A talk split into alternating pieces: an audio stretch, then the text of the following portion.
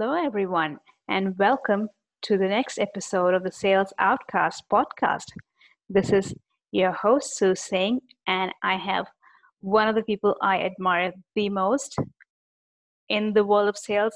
I have Nimit Bhatt with me, an Indian, so it's really close to my heart, and he's really young, a super sales leader I look up to. Welcome to the show. Thanks so much, Sue. Appreciate the kind words. Really excited to be here. I'm more excited than you can imagine. So uh, let's get started. So, uh, Nimit, like, you know, we talked about this before, the Sales Outcast podcast. I really started this because, you know, I felt like an outcast being an Indian, you know, working in sales and being a woman at that. Mm-hmm. And to top it all, I've been working remote for the US. I don't sound white, I don't look white, but still, I mm-hmm. work for Americans. I work for the North American market. And uh, I dare say I've been doing a good job at it. So uh, I, you know, wanted to really get your perspective of how your journey has been. Uh, how has that worked? Yeah, for sure. So, um, you know, so I, I, appreciate you saying I'm I'm I'm very young. Uh, I I just turned 31 just this past weekend. Um, so I, I, maybe that's young. I, I don't know. Um, but um, but yeah, so my my sales journey got started back in 2012. Um, so I've been doing this for about nine years now. I've been with the same company, Memory Blue, for that entire amount of time. Uh, you know, we're an outsourced sales development shop exclusively for B2B technology companies. So I started out as an SDR, picking up the phone, smiling, and dialing. Uh, I could tell you that, uh, like most people, I never thought I was going to end up being in sales and uh, I think a lot of people can say that. Me especially. I mean, growing up, it was never really something that mm-hmm. at least my parents were very, uh, you know, you know, kind of talking about. Um, so, you know, while I, I was born in in the U.S. and have lived here my my whole life, um, I grew up in a very very cultural household. English was not the primary spoken language. Um, mm-hmm. Hinduism was was very very big. Um, kind of you know growing up.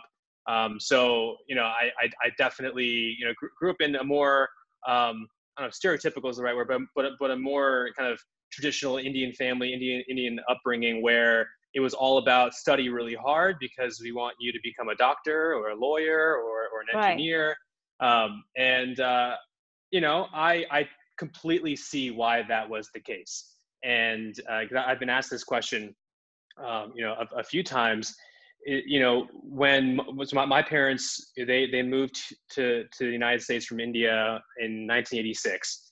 And, you know, for them, it was, you know, I want to, you know, I want to move to America. I want to settle there. Uh, I want my kids' future. I want them to have more opportunities, things like mm-hmm. that, right? The same reason why a lot of people kind of move uh, around the world. And, you know, for them, when they see, you know, I want my kids to be successful, they immediately think, all right, success equals money, right? The more money right. you have, the more successful you are. And, you know, jobs like being a doctor, being a lawyer, being an engineer, I mean, yeah, you, you, you make a lot of money doing those things. And there's definitely a, I don't know, quote, kind of prestige around it, right? It's like, oh, right. oh, my, my son's a doctor, my, my daughter's a lawyer. Um, so I totally see why that they're kind of steering me in, in that direction. And, you know, really up until that time, I mean, uh, you know, it was it was either do do these things where you're guaranteed to make a lot of money, or go into business, right? Mm-hmm. whatever that means, whatever that means, go into the hotel business, go into you know yeah. wh- whatever that that that might be. Um, so I I, I was uh, pre law, uh, so throughout college, um, you know, I I decided, all right, you know, um, I'm not smart enough to be a doctor. Um, I have tons of engineers in my family. My my grandfather on my dad's side, he's a uh, a, a very well known engineering professor in India, and so with that, my dad's an engineer. Three of his brothers are engineers. So I was like, all right, I'm gonna go be an engineer. And then my first semester of college, I decided, or I realized that um, it's maybe not in my blood, and, um, and, and maybe, maybe, this isn't really the path that I want to go. So I, I, I, switched to law. I took the LSAT. I, I did an internship in New York City with a law firm uh, my final summer before I graduated, and uh, it completely turned me away from wanting to be a lawyer. And I, oh. I think that's the point of that's the point of internships, right? I mean, mm-hmm. that, that's why they exist. So uh, yeah, so I, I, came back from the internship. I had a couple more classes to finish up before I graduated, and I had no idea what I wanted to do. And um, luckily, a friend of mine who was a few years older than me, he graduated maybe two or three years before I did. uh, he was working at this company, Memory Blue, and you know he said, "Hey, this would be a great Mhm. opportunity." I've always been big into technology. I've always loved technology. I've always loved talking about technology. When I was in college, I, I worked at our campus bookstore in the computer department, so I was selling computers to students. Ah, And um, I had some sales experience. I was the business manager of our school newspapers, was mainly ad sales. So I had some of that sales, but I never thought it'd be a career at all. So um, yeah, my friend turned me on to Memory Blue, and um, you know, I decided to apply, and and and, and the rest is, is history. I've had the opportunity to. I was an SDR for nine months. I moved into an SDR management role. Uh, I did that for two years out of our uh, HQ just near DC. Then I moved to Austin, Texas to open up our office there and I ran an SDR organization there as well as San Jose. Um, and then beginning of this year, moved into a new role for the company where I manage all of our partnerships and um, kind of the, the, the face that you see at all the virtual events. Well, now virtual events, um, but uh, kind of going on the on, on the speaking circuit, so so to speak, and help kind of build our brand um, a, a, little bit more. So uh, long-winded, but I, I hope the listeners got a good idea of kind of what my story looks like. Yep, and I think you bring up a great point. You know, uh, the first thing being that we always talk about external factors to being an outcast, right? When people don't realize that there could be internal factors as well, right? Yeah. And especially for like an Indian, right? Uh, I don't think any Indian dreams of becoming a salesperson. like you know, no Indian kid wants to grow up. You know, you ask Right. a kid, you know, what do you want to be when you grow up? It's either a doctor, scientist, or neurosurgeon, right? Yep. and none i don't think anyone would ever say you know i want to be a salesperson neither would Not yet. Not yet. Hopefully soon. yep so eh, there's an internal factor to being the sales outcast as well with you and with us and several of us who because the culture is not such it's not accepting uh, it's not yet there right uh, it's not yet there being you know a salesperson i do uh, know that there are other cultures where people say you know my dad was a salesperson and i kind of followed in his Mhm. footsteps and we don't have that yet right Mhm. so uh, it, it's great that you bring that up because uh, you know uh, eh, you know fighting an internal factor is even more difficult than fighting an external factor sometimes because Yeah. you know with external factors you can stand up and you can talk for yourself what do you do with an internal factor Exactly. One, you have to identify whether it is an internal factor because sometimes you think Mhm. that it's an external factor. Um, yeah, it's, it's one of those things that at the time it's not something you're really thinking about, and you know, it's when I have the opportunity like this to to reflect back on it and talk through it. That's when I start to realize, man, no, it really was. You know, it, it was an internal factor, and and you know, everything kind of you know wor- worked out. Um, but yeah, it, it makes things hard, and I think that's you know, uh, you know, I, I speak to just one example of it. I think you know, like like you mentioned you know, I see it all the time. Um, you know, SDRs that we hire, yeah, nobody in their family was ever in sales. Mhm. Um, so you know, for them, it's a whole it's a whole new thing. So um, they have to kind of fight that as well. Of of kind of you know, yeah, this is the path I want to go, and I think a lot of it just has to they're just the, the the stereotypical salesperson and and what what's depicted in movies and TV shows is kind of like a cheesy car salesman, right? That uh, right gonna be very aggressive and um, you know, be going door to door and bugging you and calling you at home, and uh, that's not what it is. right. I mean, parts of it might be right, but Uh-huh. uh, at least you know, B two B technology sales, it's not like that. It's something that's been around forever, and uh, it's something that you're not really exposed to, you know, in in in school, right? You don't really. I mean, up until maybe the past few years, um, it was never taught in schools, and now Mhm. across at, le- at least the U.S., you know, several you know universities have sales programs, you know, collegiate selling competitions and sales programs. You can actually major in sales or minor in sales at a lot of universities now. That wasn't even there when I was in school, just you know, what almost almost ten years ago. So yeah um, it's it's amazing to see it. yeah and now that you mention it like you know i started my career in 2004 right Mhm. and in 2004 there was no sdr role there wasn't an Nope. sdr role sdr role uh, as far as i remember started in late 2009 early 2010 Right. that's when it really started and that's when the first we heard of it so when i started my career i started as an ae and imagine having you know because i had to go back to being an sdr after six seven years of work experience already working as an ae because the role had cropped up right? And we mm-hmm. had corporates coming in and who wanted to hire SDRs in India, mm-hmm. right? So there are things are changing, things are developing, right?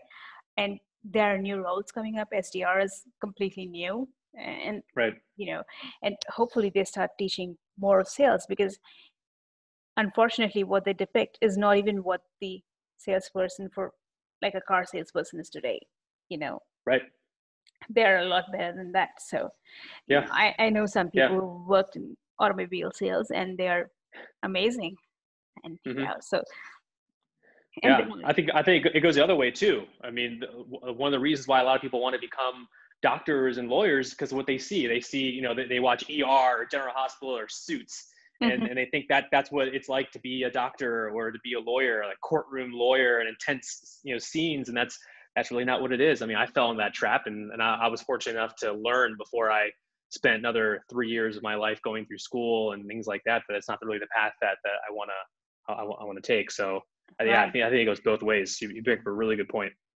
right and i also think that they miss out on stuff like realizing that one sales is if you're a good salesperson, it's probably mm-hmm. one of the most secure jobs that you got. Mm-hmm. You know, whatever happens in the world, people would still need to make sales. And if you're good at what you do, you've got yourself a job, right? So it's, yeah. it's pretty secure, irrespective of whatever people need to start selling. So you've got a job, right? Second thing is yep. the the feel good factor, right, in sales. And people don't realize that sales is not about selling, but it's actually about solving problems. Right if you do it right right mm-hmm. so a lot of time people are talk they're not talking to people they're not helping them solve problems they're pitching and selling which is the one of the major issues that we have today right they're trying to sell but they don't realize that they're solving problems and if that mindset is broken and selling is presented as, as a way of solving problems mm-hmm. you know it may not be as glorified as saving lives like what lawyers and doctors do right? But yeah. it still solves problems for people and that can help change mindsets. Right. Yeah. And i mean what do doctors and lawyers do? They solve problems. It's just different yeah. kinds of problems. I mean they're medical problems and, and legal problems but they're still problems nonetheless um, so yeah i mean it, and you're still providing a service to to, to somebody so um, yeah there are a lot of parallels and even when i learned how to sell i learned uh, you know how to, you know you have to diagnose the patient, right? Diagnose the prospect, ask mm-hmm. questions, find out. Just just like a just like a doctor would diagnose a patient, asking them questions about you know what kind of pain they're having, how severe is it, when does it happen, what changes have you had in your diet, what medications are you on, things like that. You know, as a salesperson, you should be you should be treating a prospect the same way. You should be asking them questions to you know because before you can solve the problem, you have to identify what the problem is. Right. And and, you, and and the only way you can do that is by asking questions because a lot of prospects won't just come forward and tell you their problems. And if they do, you're you're very lucky as a salesperson to have that happen. Uh, but especially in technology, if you think about it, a lot of the technology that's out there, it's solving a problem that people don't realize they have yet. Mm-hmm. You know, you know, I mean, at least when you're when you're on the cutting edge of technology, you know, if you're working for like a large, you know, you know, Fortune 500 technology company, you might not see it. But if you're working for a startup, you're working for an emerging technology company that's discovering a new problem. We see this all the time with our cybersecurity clients, right? They have this amazing solution that solves a problem that people don't realize they have yet, or a vulnerability that they don't realize they have yet in their, in their security stack. So you as a salesperson, it puts you in, in a more difficult spot, and that just requires you to have to make sure you're asking more questions and, and you're spending more time understanding what, what, what, what the needs are, what, what the problem is, and then like you mentioned, going right into it and actually solving those those problems for them. All right. Uh, and I think, you know, the way we present it, uh, you know, even if we start changing the thought process of people to the fact that sales is not selling but solving problems, a lot of the internal struggles and internal factors would uh, help reduce. Which mm-hmm. kind of brings me to my next question. I know we spoke about the internal factors of not being from a family of salespeople, right? And mm-hmm. sales not being on your radar at all uh, not what you wanted to do, but you fell into sales, right? Mm-hmm. Uh, you know, once you were in sales, did the fact that you were young, you know, you're you're a person of color, you're Indian, right? And did mm-hmm. that uh, play any role? Did you face any kind of uh, I wouldn't say issues, but Uh, yeah. Any uh, situations where you were looked at differently? Yeah. So, um, yeah, I'll, I'll talk about each of those things separately. So, first, I mean, you know, luckily, you know, at least with Memory Blue, the majority of the SDRs are going to be kind of were around my age. So I didn't really run to the age thing as an SDR. I did run into it when I became a manager because I became a manager nine months into the job. So I, I graduated college December of, of 2011. And then January 2nd, 2012, I started at, at Memory Blue as, as an SDR. I did that for nine months. So nine months removed from college, I, I went from being an SDR to, to being a manager and, and running a team. A team of SDRs who some were and were older than me. Mm-hmm. Um, and, and right. So um, or at least were the same age as me, which has made it more difficult. So, I mean, as, as a young manager, I mean, you run into a lot of situations. Uh, one being around the same age, but also these are people that were your peers. These are people that you were hanging out with on the weekends and people that, you know, like, you know, you, you would kind of talk about, you know, parts of the job and, and, you know, you kind of share your war stories with them.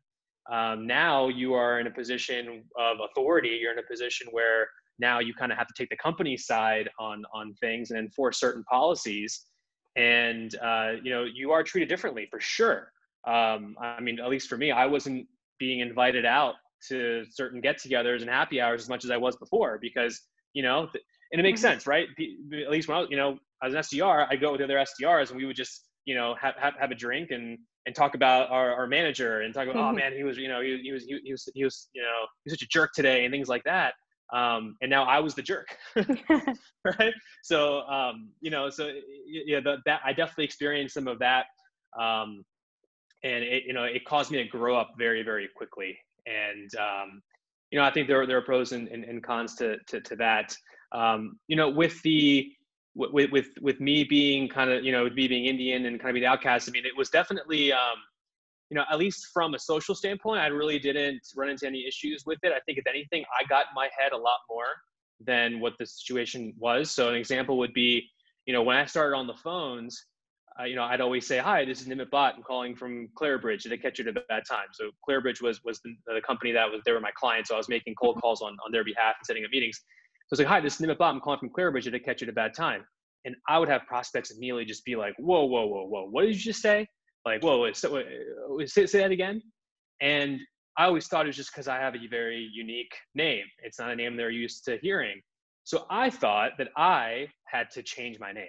It's not something, it wasn't advice that I got. I never uh-huh. didn't read it anywhere. Nobody told me I had to do that. For some reason, I got in my own head and I was like, no, I need to change my name. So for about a week, I was Nate. I was Nate Bhatt for, for about a week. Um, and it didn't last very long because for me it felt very unnatural. I felt like i was i was you know i was changing. I was being a different person. And um you know i i it just didn't feel right. And i'm like i you know i shouldn't be doing this if this is what if this is the way i have to approach it. Um and really what it was is so my the friend i mentioned earlier that referred me into memory blue he was still working there. And uh, i sat with him. I was like hey this is kind of the problem I'm running into. I, I i get on the phone prospects answer. I say my name and then uh, they uh, you know they get really confused and it, it, it, it, you know it's just the wrong way to start a conversation. And so we broke down some of my calls we listened to them and and and and, and this is coming from a guy named thaddeus walsh so he also had a pretty unique name. Mm-hmm. he said you know it's not it's not your name your name's not the problem. It's the way you say it. You're so used to saying your name so much that you say it really fast and you don't say it with enough right. diction. And um, you know and and you know to your friends and stuff it's one thing but these are people that you know they're they're picking up the phone. They have no idea what to expect. So i had to start kind of saying hi this is nimit Bhatt calling from clarabridge did i catch you at a bad time? And it instantly changed everything right? I mean all of a sudden you know they there's still some you know some mystery some intrigue on, on the calls but it was you know kind of hey actually wait what where are you calling from again? versus hey i, I you know can you say that one more time? Type, mm-hmm. type of thing if that, if that makes sense Right. Well, you know, again, uh, I think that's another great point that you brought out that a lot of times things that we think are happening to us are actually happening in our head. Mm-hmm. Right. And and it's a good thing to kind of uh, look in the mirror sometimes and figure out whether, hey, are things really happening or is it happening in my head?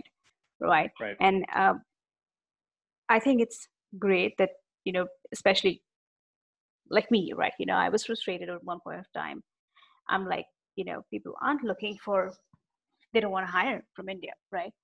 But hmm. again, I work for a company that has hired me from India, right? And I have been working uh, for several jobs. So it, it could be in our head, right? There could be something that we need to do, right? And if they're not hiring, they're not, you know, they're not looking at you yet, means you're not doing something right yet, right? You're not mm-hmm. doing the one thing that is not clicking. So I think that's a great point that I brought out. Uh, so, kind of what we do at the end of every podcast is have a call to action that all our listeners can do, right? Mm-hmm. And um, so, I'd like to say, what is your call to action? What would you ask people to do? Whether it's an internal factor, external factor to being a sales outcast, what is the one thing they can do to start making a difference? Yeah, I mean, I think it's um, yeah, that, yeah, that's a good question. I mean, I, I think the biggest advice I can give is, you know, just be be be who you are, right? Don't feel like you need you need to change really anything about you to to fit some type of you know mold within within sales. I think being in sales is about having a personality, and the more unique of a personality you can have, the more it's going to to help you. Um, and everybody has that one unique thing about them that that that they can use to their advantage either on on the phones or um, you know when, when it, you know in within within management and, and things mm-hmm. like that so um, I, I, I think I, w- I would have people kind of figure out like what what is that one thing about me that makes me you know who I am makes me very unique and how can I how, how, can I use that to, to my advantage? How, how can I portray that um, to help me, you know, get that next sale or, or, or to make that next call? Right. That is amazing. So, uh, you know, we're all going to go see for what's the one thing that you think makes you stand out and actually use that to advantage versus using that to feel like an outcast. Yeah, exactly. Right. All right. Thank you so much, Nimit. Thanks a lot for, uh, again, coming on the show really had a fun time and look forward to talking to you in season two. Yeah. Thanks so much, Sue. Really appreciate it. Thank you so much, guys. See you next time.